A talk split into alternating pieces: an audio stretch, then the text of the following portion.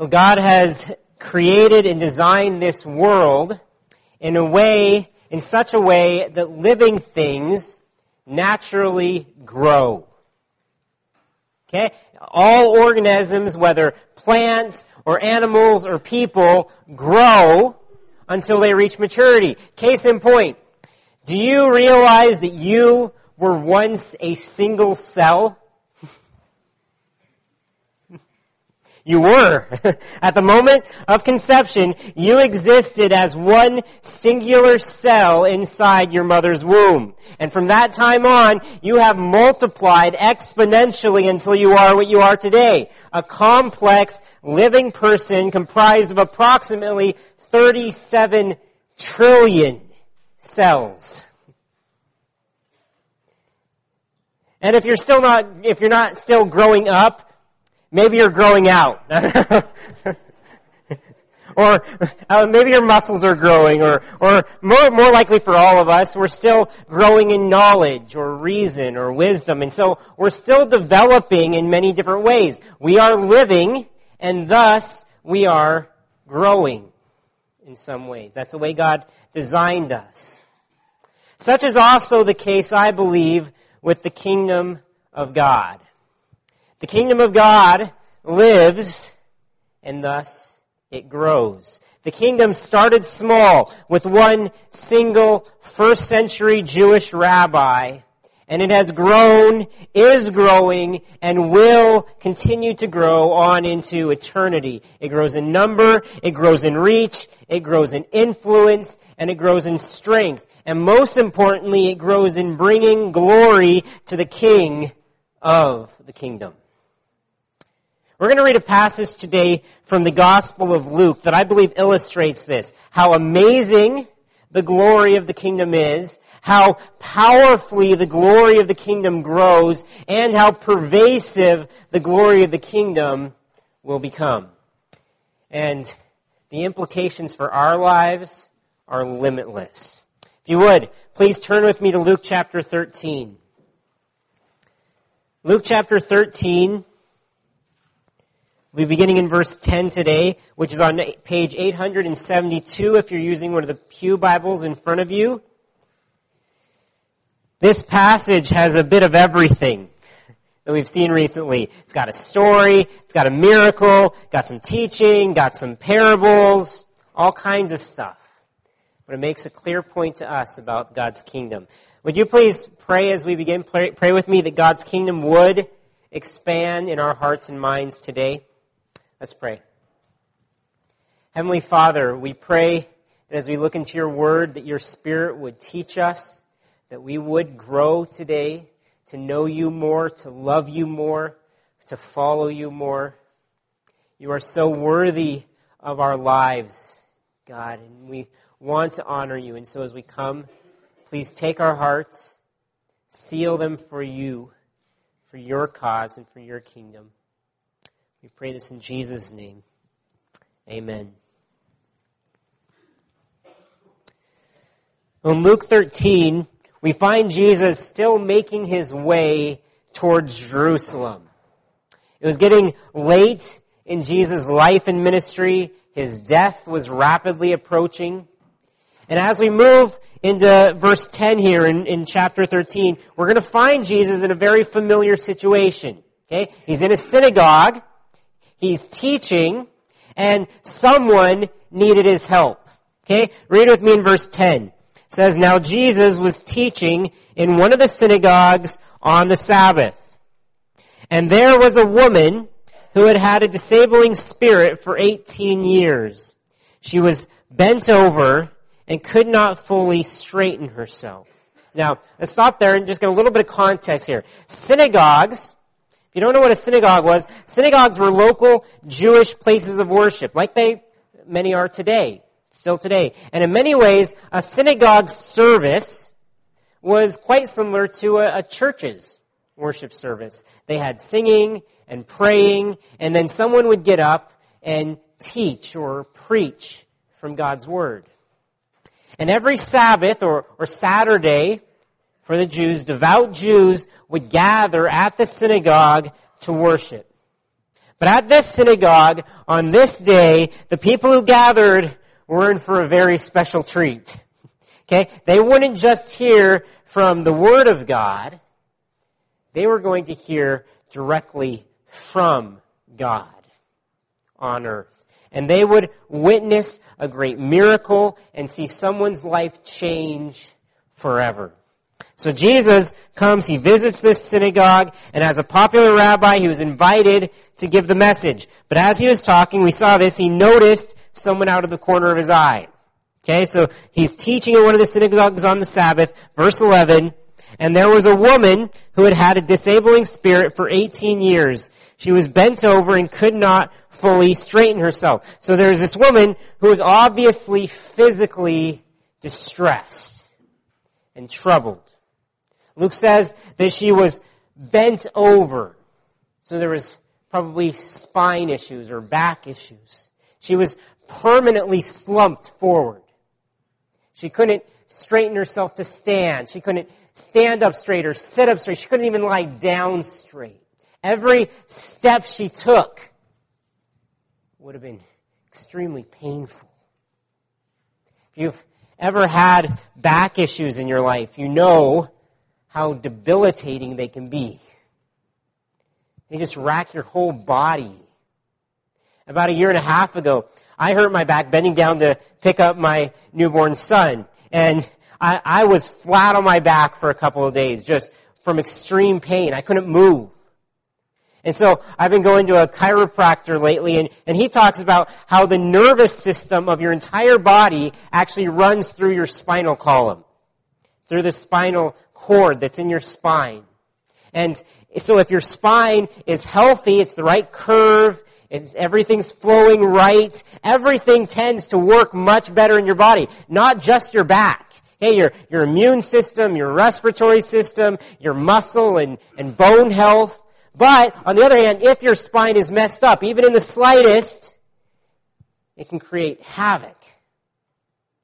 Pain and numbness, sickness, weakness, fatigue, even early death. And the woman in this story obviously had some kind of extreme back ailment. It was chronic. She had had it for 18 years. No doctor could cure her. And this debilitating condition had likely ruined much of her life. Okay? She wouldn't have been able to work. She wouldn't have been able to take care of a family. She'd just been disabled and she wouldn't have been able to be a useful member of society. But it gets worse. Luke points out that this woman's dis- disability wasn't merely physical. Okay? Her condition, it says, had been caused by an evil spirit, a, a demon, an angel gone bad. It says that she had a disabling spirit for 18 years. So she had been possessed by a demon who caused her disability. Now, immediately, in our westernized, desensitized, naturalistic minds, alarm bells go off. Right? When we hear about something like that. And our culture believes that angels and demons and all these spiritual things are just figments of our imagination. That they don't exist. And, and sicknesses and physical ailments are definitely not caused by evil spirits. That sounds so primitive and barbaric or archaic of an idea. We think we know better now. But really, it all comes down to our basic beliefs and presuppositions about reality. What is our world really like? If there is no such thing as the supernatural, no God, no devil, no angels, no heaven, no hell, then absolutely Spirits never have or never will cause physical problems. But, if God exists, which we of course believe He does, if God exists, and the, the supernatural world exists, and the spiritual realm, and, and good and evil exists, then it makes total sense that these demons would be active in many ways in our world even to this day. And there is no reason to believe that demons cannot cause disabilities. We've gotten smarter and wiser about some things as a society. But when it comes to the spiritual realm, I think we've collectively become stupid. Willingly so. Now, are all disabilities or diseases caused by demons? Absolutely not. Okay? The Bible never claims anything like that. Do all demons cause physical problems? Again, no, not necessarily. But do some physical ailments have spiritual causes? According to the Bible, yes, they do. And do some evil spirits wreak havoc on people's bodies? Absolutely. They do. That was certainly the case here with this poor woman. She is in a desperate place, painfully crippled by a cruel and evil being who is completely bent on her destruction. And when Jesus saw her that day in the synagogue, he did something remarkable. He didn't just cast a pity filled glance her way. He didn't just make a mental note to check up on the woman later, to see how she was doing. He didn't think, oh, I wish I could help her, but it would just be so disruptive right now. No, Jesus clearly had deep compassion for this woman, and it moved him to act. He actually interrupted his own talk in the synagogue, called out to the woman, and told her to make her way down to him. Ma'am, please come see me right now. Yeah, yeah, just come on down. Verse 12 says, When Jesus saw her, he called her over. He called her over to himself. I imagine at this point, people were nervously glancing around, like, what in the world is Jesus doing? Okay, this does not happen. This is not normal. People don't just interrupt talks in the synagogue. You can't just do whatever you want in a service on the Sabbath. It's disruptive. And, and besides, why her? Really, what does Jesus want to have to do with this sick, demon-possessed woman? But Jesus had compassion. And he didn't care what those around might have been thinking. He had determined that he would help this woman, and these man-made traditions that people had would not stand in his way. Besides, what he was about to do was going to back up and bolster the power of his words anyway. His actions were about to back up the power of his words. They would reinforce what he was teaching about. And what we are going to see through this miracle that he does here is what the people of Jesus' day should have seen. And that is that Jesus displayed the glory of God's kingdom through his compassionate power. Through his compassionate miracles, Jesus testified to the glory of his coming kingdom. He displayed the glory of the kingdom. Check out what he does. Okay, verse 12. Again, when Jesus saw her, he called her over and said to her, Woman, you are freed from your disability. And he laid his hands on her, and immediately she was made straight, and she glorified God. This was an absolute miracle. Just consider what this miracle would have involved. You'll see how incredible it is. Okay? 18 years of atrophy, arthritis, fusion, scarring, tension, pain, erased in an instant. Know how crazy that is? Luke says that she was made straight immediately. There is no delay. No healing process. It just happened. Jesus, the great physician, reached into this woman's muscles and tendons and bones and nerves and supernaturally corrected all that had gone wrong. He was like the ultimate chiropractor here. This, eh, really, this could be no mere man doing this miracle. This was the creator God at work within his creation. There was no other reasonable explanation.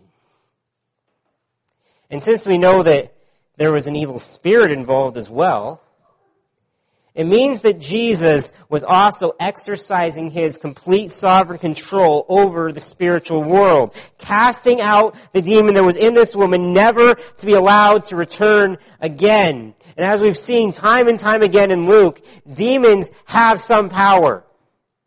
But compared to Jesus, they got zilch. And this one didn't even put up a fight. Just took off. This woman, just put yourself in her shoes. She would have felt every part of her body being healed instantly. All the pain gone. All the oppression gone all the marginalization that society had put her under, gone. She'd be able to be accepted again. She'd be able to work again and play again, to live again, enjoy life again. She it was just such an incredible transformation that Jesus worked in her life instantly. And it says, Jesus said, Woman, you are freed from your disability. She wasn't just healed, she was freed. So, how this woman respond to Jesus' compassion? How she should have. Verse 13 he laid his hands on her, and immediately she was made straight. And what did she do? She glorified God. She recognized that this miracle that had just happened to her was a gift from God. It was only God's power that could heal her in this way. And so she began to publicly and audibly glorify God in the synagogue. I mean, she must have just been overcome with emotion, probably crying with joy. And between the sobs and maybe some squeals of delight, she shouted out her gratitude. Thank you, Jesus. Thank you, God.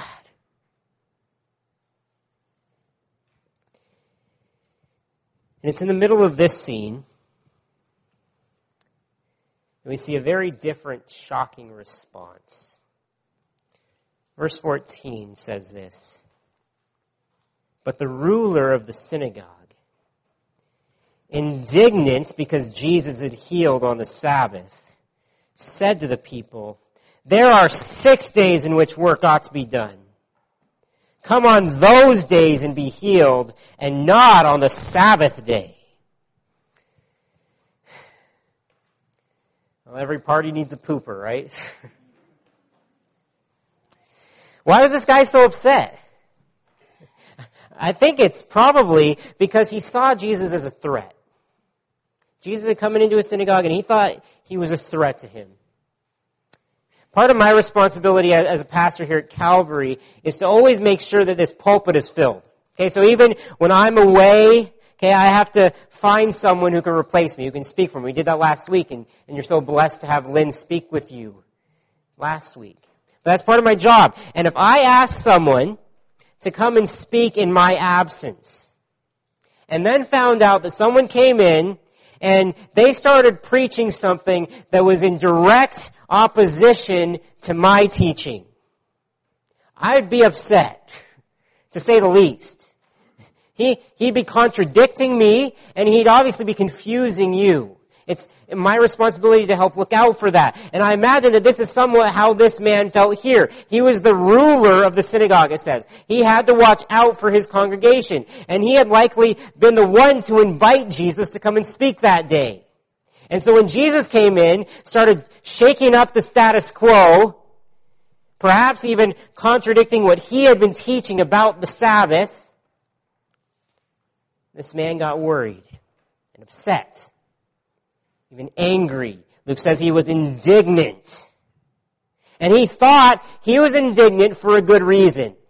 After all, he was protecting God's holy Sabbath. One of the Ten Commandments, remember the Sabbath day and keep it holy. Six days you shall labor and do all your work, but the seventh day is a Sabbath to the Lord your God. Over the years, people had interpreted this law the best they could, but when it came to the Sabbath, they had gone too far, as Jesus exemplified many times. They had decided, for example, that three types of medical work were acceptable on the Sabbath. Birthing a baby, doing a circumcision, or saving someone's life. Everything else was off limits, apparently including miraculous healings. Healing a back or a spine wasn't crucial enough to make the cut. So it could wait till Sunday. We saw a very similar story back in Luke 6 where Jesus healed in a synagogue on a Sabbath, but this time it was a man with a withered hand. You remember the story? The story, Jesus challenged the religious leaders around him, said, I ask you, is it lawful on the Sabbath to do good or to do harm? To save life or to destroy it? And the religious leaders had thought that they had a third option. They thought they could do nothing. And that would be okay. It could wait. But as John MacArthur points out, refusal to do good was tantamount to doing evil. They thought they were doing good by ignoring people in need on the Sabbath. But Jesus saw right through their selfish apathy and called it what it was. Evil. Yes, people were to avoid doing regular or unnecessary work on the Sabbath to keep it holy. But here is the point that Jesus wanted to get across. Loving others sacrificially was never intended to be against the law. Never. Jesus was not breaking the law in Luke 6, nor was he here in Luke 13. He was only breaking man's incorrect interpretation of the law an interpretation that justified them not loving other people. That comes out even clearer here in chapter 13 as this indignant ruler directs his ire not towards Jesus, but towards the healed woman along with everyone else in the synagogue. Did you see that? It said the, the ruler of the synagogue, indignant because Jesus had healed on the Sabbath, said to the people, there are six days in which work ought to be done. Come on those days and be healed and not on the Sabbath day. He thought Jesus was the one breaking the law and leading people astray, but he took out his anger on everyone else who needed healing. Sadly exposing his lack of compassion and love for those in need.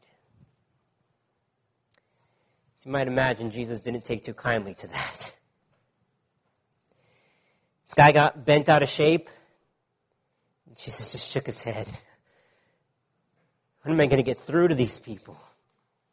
Read what he says in verse 15. Then the Lord answered him, You hypocrites! Does not each of you on the Sabbath untie his ox or his donkey from the manger and lead it away to water it? And ought not this woman, a daughter of Abraham, whom Satan bound for 18 years, be loosed from this bond on the Sabbath day. You get what Jesus is saying here? He's pointing out just the, the ridiculous inconsistencies of the leader's position. And they claimed that it was perfectly acceptable to let their animals get a drink on the Sabbath. To do good for their pets or their beasts of burden. And so it was. Okay? Jesus wasn't saying that they were wrong to do this. Okay? It would have been wrong to let their animals die of thirst. That would have been wrong. Jesus' issue is with their hypocrisy. They saw this as okay, but helping people in need as not okay. And Jesus just gave a great little play on words here, to illustrate this. He, he actually compared the disabled woman to one of these animals who was tied up and thirsty, needing water. Did you see that comparison he made? Verse 16 said, Ought not this woman, a daughter of Abraham, who Satan bound for 18 years, be loosed from this bond on the Sabbath day? Satan had bound up this poor woman, tied her to a feeding trough for 18 years. He had oppressed her, disabled her, pained her, ruined her life.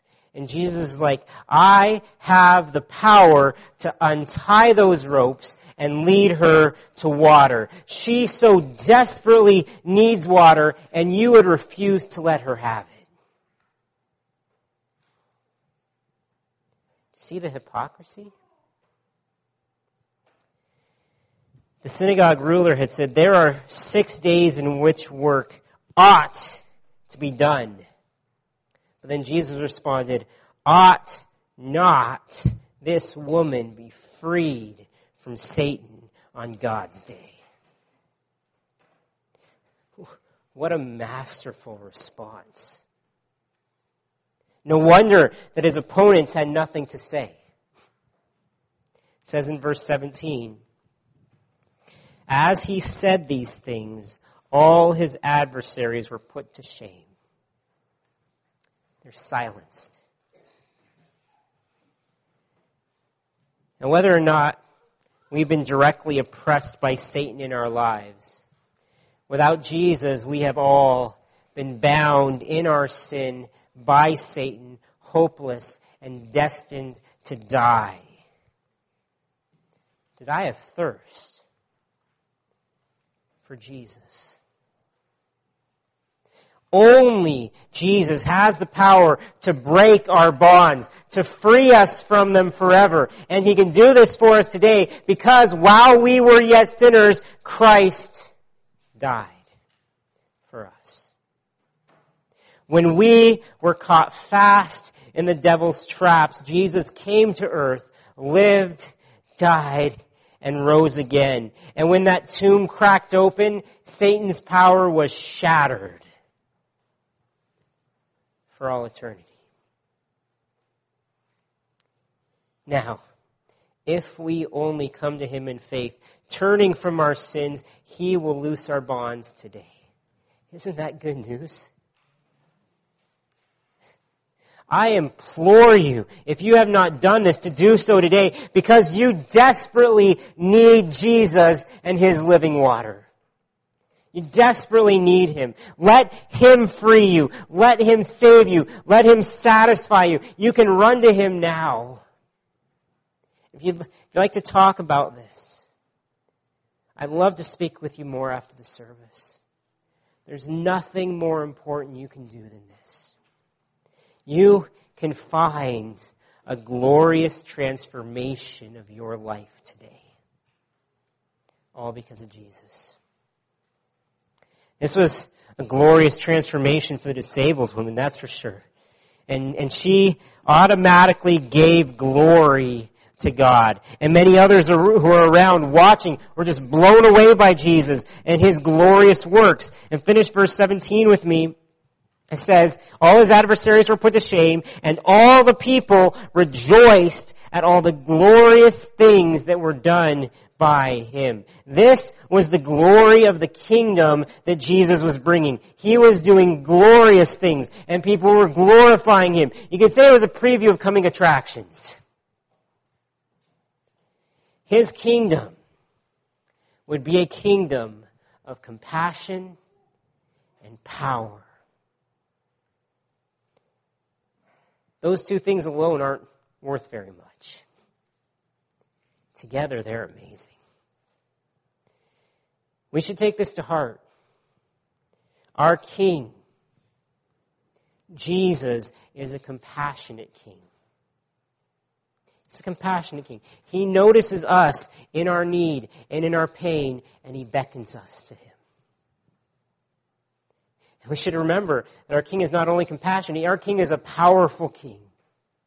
That he not only wants to save us, he is mighty to save us. His compassion and his power displayed the incredible glory of his kingdom. Now you might think, I don't see the kingdom talked about in this story. So, so why do I say that this event displayed the glory of the kingdom? And it's because of what Jesus says immediately following this event. Look with me in verse 18. It says, He said, therefore, therefore. Okay? It's because of what just happened. Therefore, what is the kingdom of God like? And to what shall I compare it? It is like a grain of mustard seed that a man took and sowed in his garden, and it grew and became a tree, and the birds of the air made nests in its branches. Therefore, so something about the miracle that he just performed prompted Jesus to talk about his kingdom. And I think it's because that this miracle was a sign of things to come in the kingdom. Like I just said, it's a preview of things coming. Philip Ryken says, in and of itself, the woman's healing was something small. The personal deliverance of a solitary individual. Yet this was the beginning of something much bigger. The woman's salvation contained the seed of the devil's defeat and the glory of God's kingdom. And now whether or not this is exactly what Jesus was thinking. The, the point of his parable can be easily seen. And that is that the glory of God's kingdom will grow from insignificant beginnings to great significance. The glory of the kingdom will grow from insignificance to greatness to reach the world. And in this moment, Jesus realized that right after he healed this woman and she was glorifying God and people were talking about what he had just done, he had a prime opportunity to help people understand the kingdom. He knew that there was likely confusion regarding the kingdom. What was the kingdom? What will it be like? When will it come? And I think we wonder many of the same things today. What is the kingdom of God? And the answer is that the kingdom of God refers to the reign and rule of God. Right now, it's a spiritual kingdom over our hearts. One day, it will be a physical kingdom over the universe. That's the kingdom of God in a nutshell. So whenever someone acknowledges Jesus as their king, they join the kingdom. When you acknowledge Jesus as your king, you become part of the kingdom. And the rule of God extends over your hearts and it grows from there. In our own hearts, spreading to the hearts of those around us. And one day, the kingdom will expand over everything and everyone. The growth of the kingdom is what Jesus was talking about with this parable here in Luke 13. The growth of the kingdom. He said, therefore, verse 18 again, What is the kingdom of God like, and to what shall I compare it? It is like a grain of mustard seed that a man took and sowed in his garden, and it grew and became a tree, and the birds of the air made nests in its branches. And Jesus often talked about the kingdom in this way, giving us little glimpses of the kingdom through parables. And the glimpse that he gives us here is very simple. The kingdom grows. The kingdom grows. It multiplies exponentially.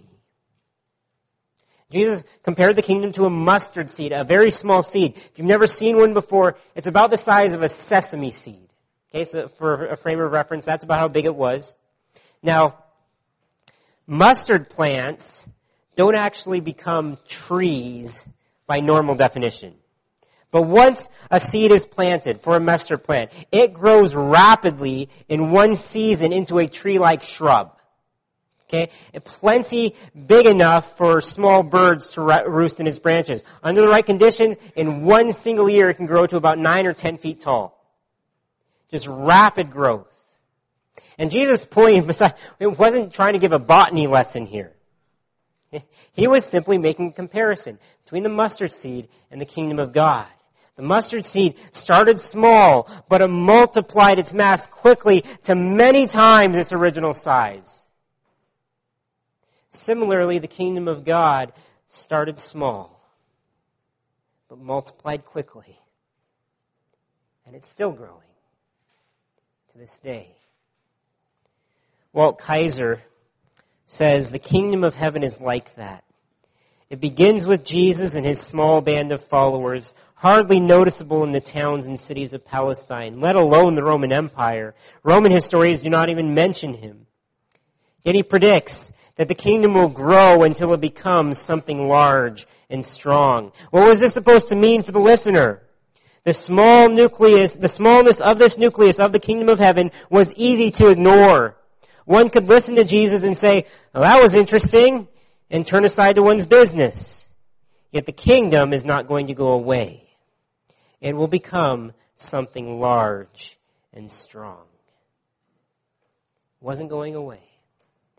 The kingdom started so insignificantly that it could have easily been missed or ignored or dismissed. But that was just the seed. The seed that contained all the life and the DNA that an entire plant would need. And that seed would eventually become a tree that could not be ignored or dismissed any longer. You cannot listen to Jesus' words today and say, that was interesting, and turn aside again. Because his kingdom has grown large and strong and significant, and it will continue to grow until the day he returns. Now, if you've already become part of God's kingdom, here's the best part for you. You are one such insignificant beginning. You are one such insignificant beginning of God's kingdom. You may feel small or insignificant or even useless. But it's like Jesus has planted a mustard seed in your heart. And the seed cannot help but grow into something of great significance. Everywhere the kingdom spreads, it grows with power, including your heart. Jesus can use each one of us in powerful ways for the glory of his kingdom. Not because of who we are. Don't get me wrong. All because of who He is. Can use any one of us. It's a favorite song of mine sings, Little is much when God's in it. He changes the world with the seeds we sow. God may use a, a simple word of encouragement, a short prayer, single act of service for someone, to totally change someone's life and extend his kingdom's reach further. God may use you, he may use me as simple seeds to grow his tree. So if you haven't joined the kingdom yet, I'd urge you to do so today. Get under the lordship and the reign of Christ. Don't ignore it or dismiss it any longer. And if you have joined the kingdom, I encourage you to live as subjects of the kingdom daily. Jesus is our king. Okay? He is our king. We are in submission to him. So listen to him, obey him, serve him, and he can use your life in unbelievable ways. Don't be afraid. Don't be afraid in sharing your faith with others. Don't be, don't be hesitant to serve Christ, to step forward for Him, to serve Him in the church, to serve Him in the community. Don't be worried about what the future holds for you. Have faith. Because regardless of what we do, regardless of what other people do, regardless of what comes, the kingdom of God will keep growing. That's a guarantee. As Jesus concluded his talk, he gave one additional parable that makes a similar point to this. If the first parable referred to the growth of the kingdom, the second refers to its reach. And look what Jesus says as he concludes in verse 20. It says, And again he said, To what shall I compare the kingdom of God? It is like leaven that a woman took and hid in three measures of flour until it was all leavened. Here, here's the key truth to understand here, and then we'll look at what this means. Is the glory of God's kingdom will eventually reach the entire universe. One day, the glory of God's kingdom will permeate all that exists. Now that statement doesn't fill you with the warmth of hope. I don't know what will. If you didn't know it yet, the kingdom of God is unstoppable and undefeatable.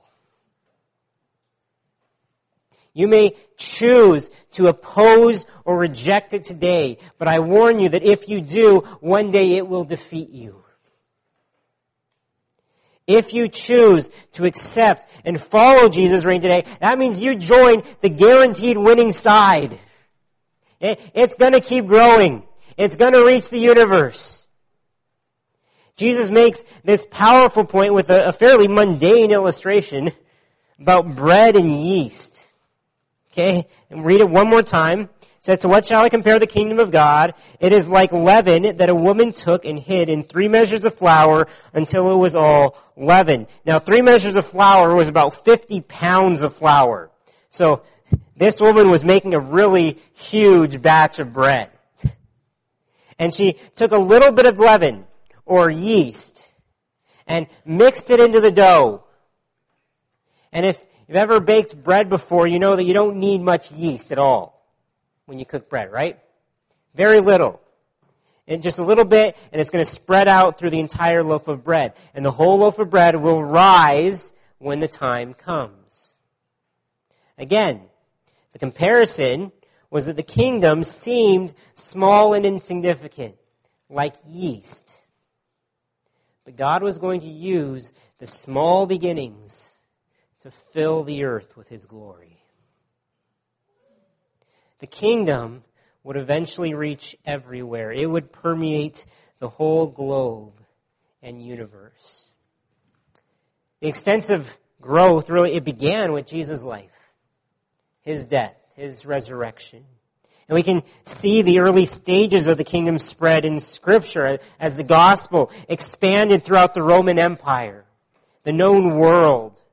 J.C. Ryle summarized this incredible growth, the early growth of the gospel this way. He said, in spite of persecution, opposition, and violence, Christianity gradually spread and increased. Year after year, its adherents became more numerous. Year after year, idolatry withered away before it. City after city, country after country received the new faith.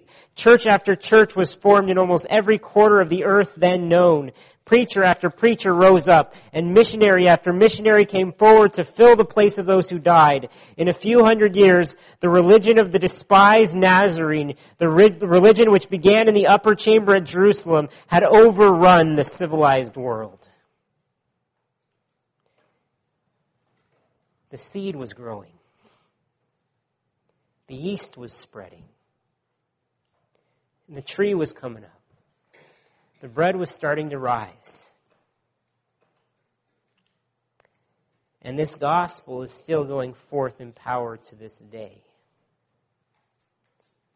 If you don't believe me, you either haven't been informed or you haven't been paying attention. In many places around the world, the church is absolutely exploding. In China, India, Africa, South America, many other places. And it may not even be visible growth to us. We might not notice it, like yeast, invisibly working its way through bread. We don't see the spread, but wherever the gospel is preached, the kingdom advances.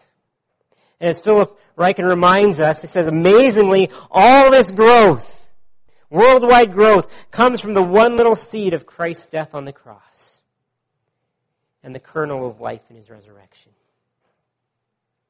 It all sprung from that. You ever feel discouraged about the kingdom's growth and reach in the world? In your life? I know I do at times. Feel discouraged about it. I mean, you come to Christ for salvation and, and maybe you, you fully expect to see huge overnight progress, but when you don't, you get discouraged. How will you ever grow enough? How, how can you grow better? You get discouraged about that, or, or you get distracted by some besetting sin in your life that you fight and fight and fight against, but you can't ever seem to conquer. Or you keep running into opposition when you share your faith with others, friends or family members. Keep rejecting Jesus. You mourn about that. Or you're discouraged by the lack of spiritual growth in your kids. Or you're in a ministry where you're, you're seeing very little or no fruit and you, so you wonder what God is doing. Like, why don't we see fruit? Why don't we see growth? Or, or we don't see the, the places in our world where the church and the kingdom is expanding and growing. We only see the places of decline where churches seem to be stagnating or dying instead of growing. Whenever you feel this discouragement, whenever we feel this discouragement, it would do us well to remember Jesus' words here. The kingdom starts small. Kingdom starts small. Sometimes it grows slowly. Sometimes it's almost imperceptible. Can't see it at all. But nevertheless, it is growing. It is spreading. It is reaching. And one day, it's going to permeate the universe. So, in your personal faith, your personal walk with Christ, remember, remember that He who began a good work in you will bring it to completion at the day of Jesus Christ. In your ministry, in the church, in the, in the global scene, remember what the prophets declared. Okay, they declared, for the earth will be filled with the knowledge of the glory of the Lord as the waters cover the sea. It will be filled with the knowledge of the glory of the Lord. God himself promised that the earth shall be filled with the glory of God. Numbers 14, 21. It will be filled. God's glory will come. God himself promised this, and that's coming. Take hold of hope. Jesus will win. His kingdom will reign. Get ready for that. Let's pray.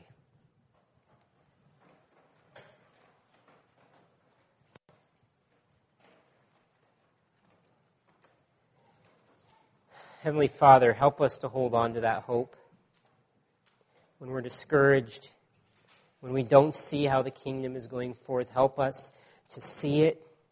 Help us to see how you're working in our lives, how you're working in our church, how you're working in our city, in our country, in our world.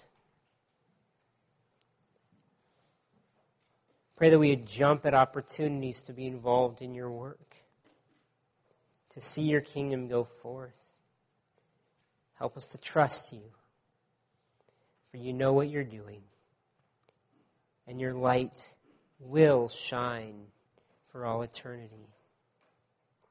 Your glory will go forth. We thank you for that amazing truth, God. In Jesus' name, amen.